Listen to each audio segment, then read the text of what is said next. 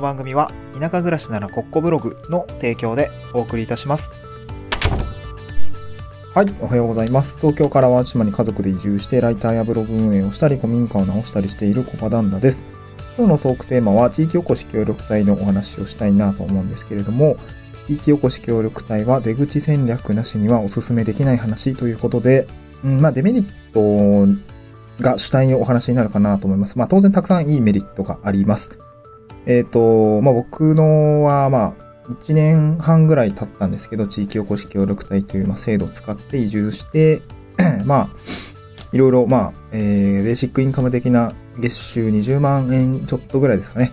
まあ、これを毎月いただきながら、いろいろな経験をさせていただいて、かつ自分の事業作りっていうところの、まあ、なんていうんですかね、体力になっているっていうような感じになっています。で、まあ、パッと見、パッと見というか、まあ、一番目立つメリットトとしては、やっぱり固定収入が3年間得られる。まあ、ある意味、こう、なんていうんですかね。収入を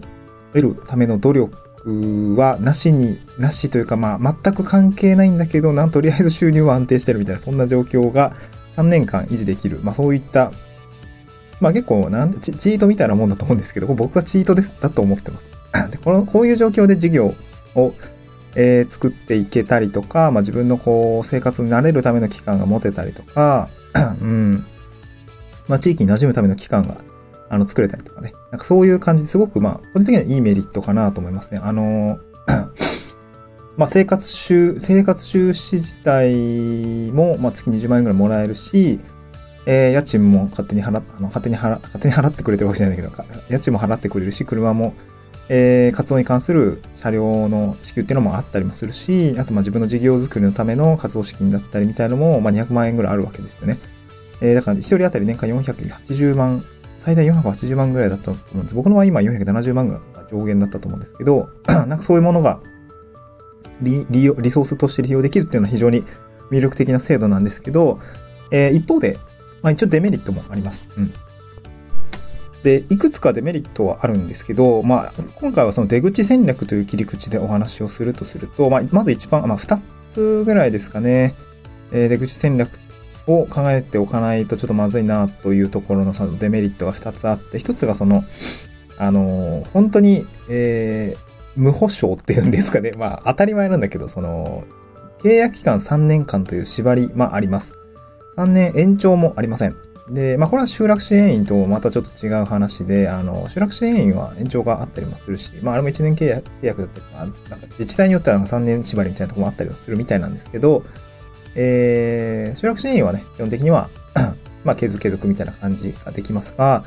えー地域おこし協力隊は3年間ですね。こちらはもう本当に3年までっていう感じです。で、3年後どうなるのかっていうところは、ここは本当にもう無保証ですね。えー無職予備軍になると思ってもらえ、なんだ、違うな、無職になりますね。あの、契約がなくなります。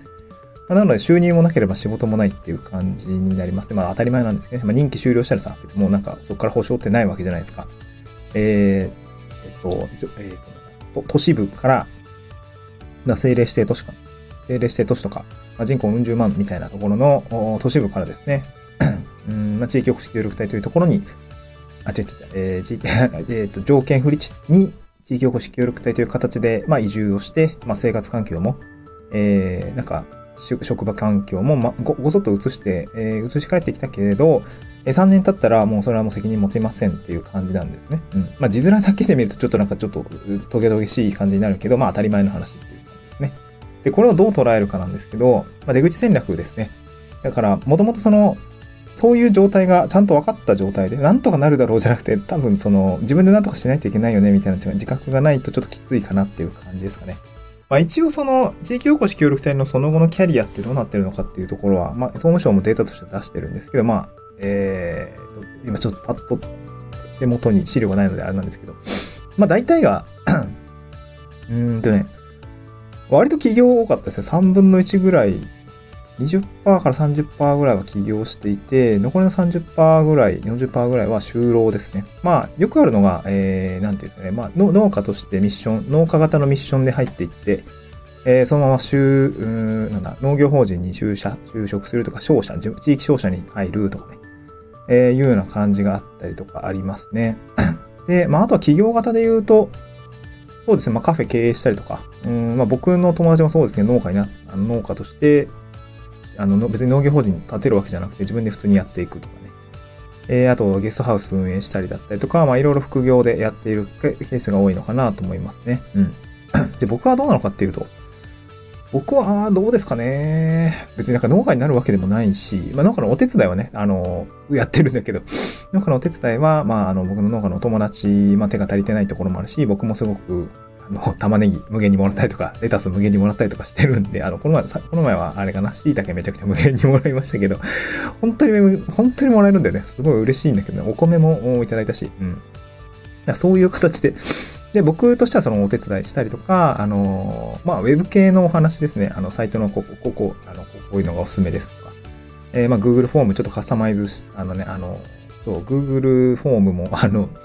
あの、便利なんだけど、ちょっとかゆいところが手手が届かないってところは、あの、スクリプトを組んで、あの、やったりとか、あの、そういうことをしています。まあ、なんか、店員になったらこの選択肢を消すみたいなことはですね、Google ス、えー、アップスクリプトでもできるので、なんかそういったところをちょっと手伝ってあげたりとか、まあ、そういう自分にできることで還元をさせていただいてますけど、えーそういうような感じでですね、あの、まあ、耳耳で、えやってるような感じですね。うん。例えば話それましたけど、まあ、なんかその、地域おこし協力隊一つ目のメリットは出口戦略がないと普通に無職予備軍っていう状態になっています。まあそれが分かった上で入っておかないとちょっときついですよねってことですね。うん。で二つ目は何かっていうと、その、結構縛りがあるよっていうことですね。それは地域おこし協力隊の制度設計上というか、まあそれを使って地域に馴染んでいくっていうことの、うーん、まあ側面でもあるんですけど、やっぱ地域おこし協力隊で入っていくとさ、すごく地域と濃くつながるんですよね。すごく濃く地域とつながります。で、これはすごくいいことなんいいいことと悪いこと、悪いことでもないんだけど、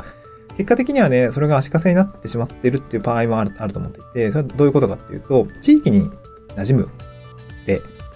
あの、人間関係的にはすごくいいことだと思うんですよ。あの、めめっちゃみんな助けてくれるし、めっちゃお裾分けもらえるし、僕も、あの、感謝されたりとか、えー逆にめちゃくちゃ、あの、頼りになったりとか、あの、そうめちゃくちゃ頼りになるんですよ。うちの集落のおじいちゃん、おばあちゃん、めっちゃ頼りになってて。あの、僕にできないことを結構で、あの、僕にできないことしかで、なんていうの、僕の、僕にできないことが多すぎて、その、なんていうのかな、ウェブ系の、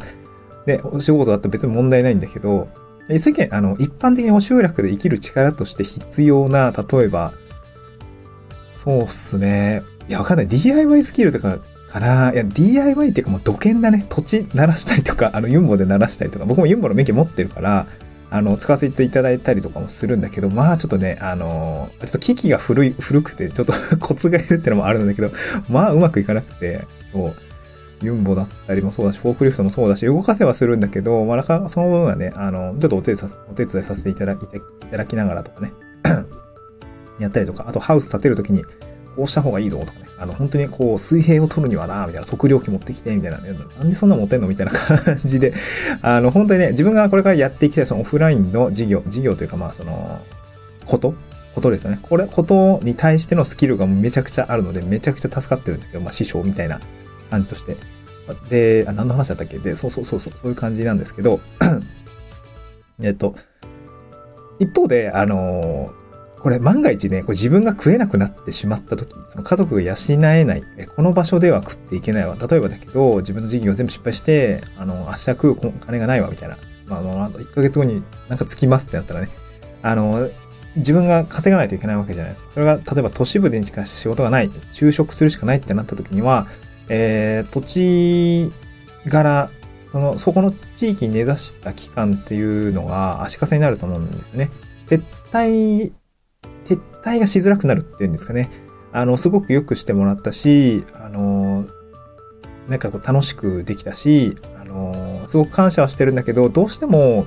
金銭面的なところとか、まあ、家族の環境とかに例えば介護が必要になったからもう戻るとかね。なんかそういう時になった時に、まあ結構出づらくなると思うんですね。そう、撤退しづらくなる。うん、なんか、まあ別に裏切られる、ここにずっといてくれると思ったのにって多分そういう感情はないと思うんだけど、なんかそういう感じでね、あのーまあ期待されている、まあこれ期待僕らは期待されて入っていると思うんですよ。地域おこし協力隊。ああ、わかんない。人によるかな。人によると思うんですけど、3年間頑張ってきた人たちは、あの、多分信頼とか多分あると思うんで、あの、できればここにずっといてほしいって思ってくれると思うんですけど、それが、その、なん、なん、なんていうのかな。こ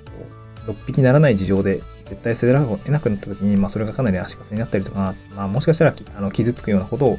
あの、ね、えー、言われたりするかもしれないんですけど、まあ、そういった不安がね、あるよっていうことですね。地域に馴染むのは、一方で地域と離れる時の足かせになるよっていうところでございますね。まあ、しょうがないと思うんですよね、そういうの。結構、結構あると思うんですね。地域福祉協力隊3年間頑張りました。あ自分で稼ぐ力がつけられませんでした。撤退します。結構あると思っていて、まあ、そうなった時に、まあ、そのいいか悪い、いいか悪いかはね、ちょっと、まあ、その人の個人の状態によるのでわかんないんですけど、まあね、あの、しょうがないと思うんで、だからそういったことがあるよってことを分かって入っていれば問題ないと思うんでね。はい、そんな感じでございました。僕も地域保守協部隊の、えー、仕事を楽しくさせていただいてるんですけど、なんか、あっという間に1年半終わって、もう折り返しっていうことでね、結構やべえなとか思いながら頑張っていく次第でございます。えー、地域保守協力隊の話はですね、ブログにも書いていたりするので、えー、ぜひ読んでみてください。また次回の収録でお会いしましょう。バイバイ。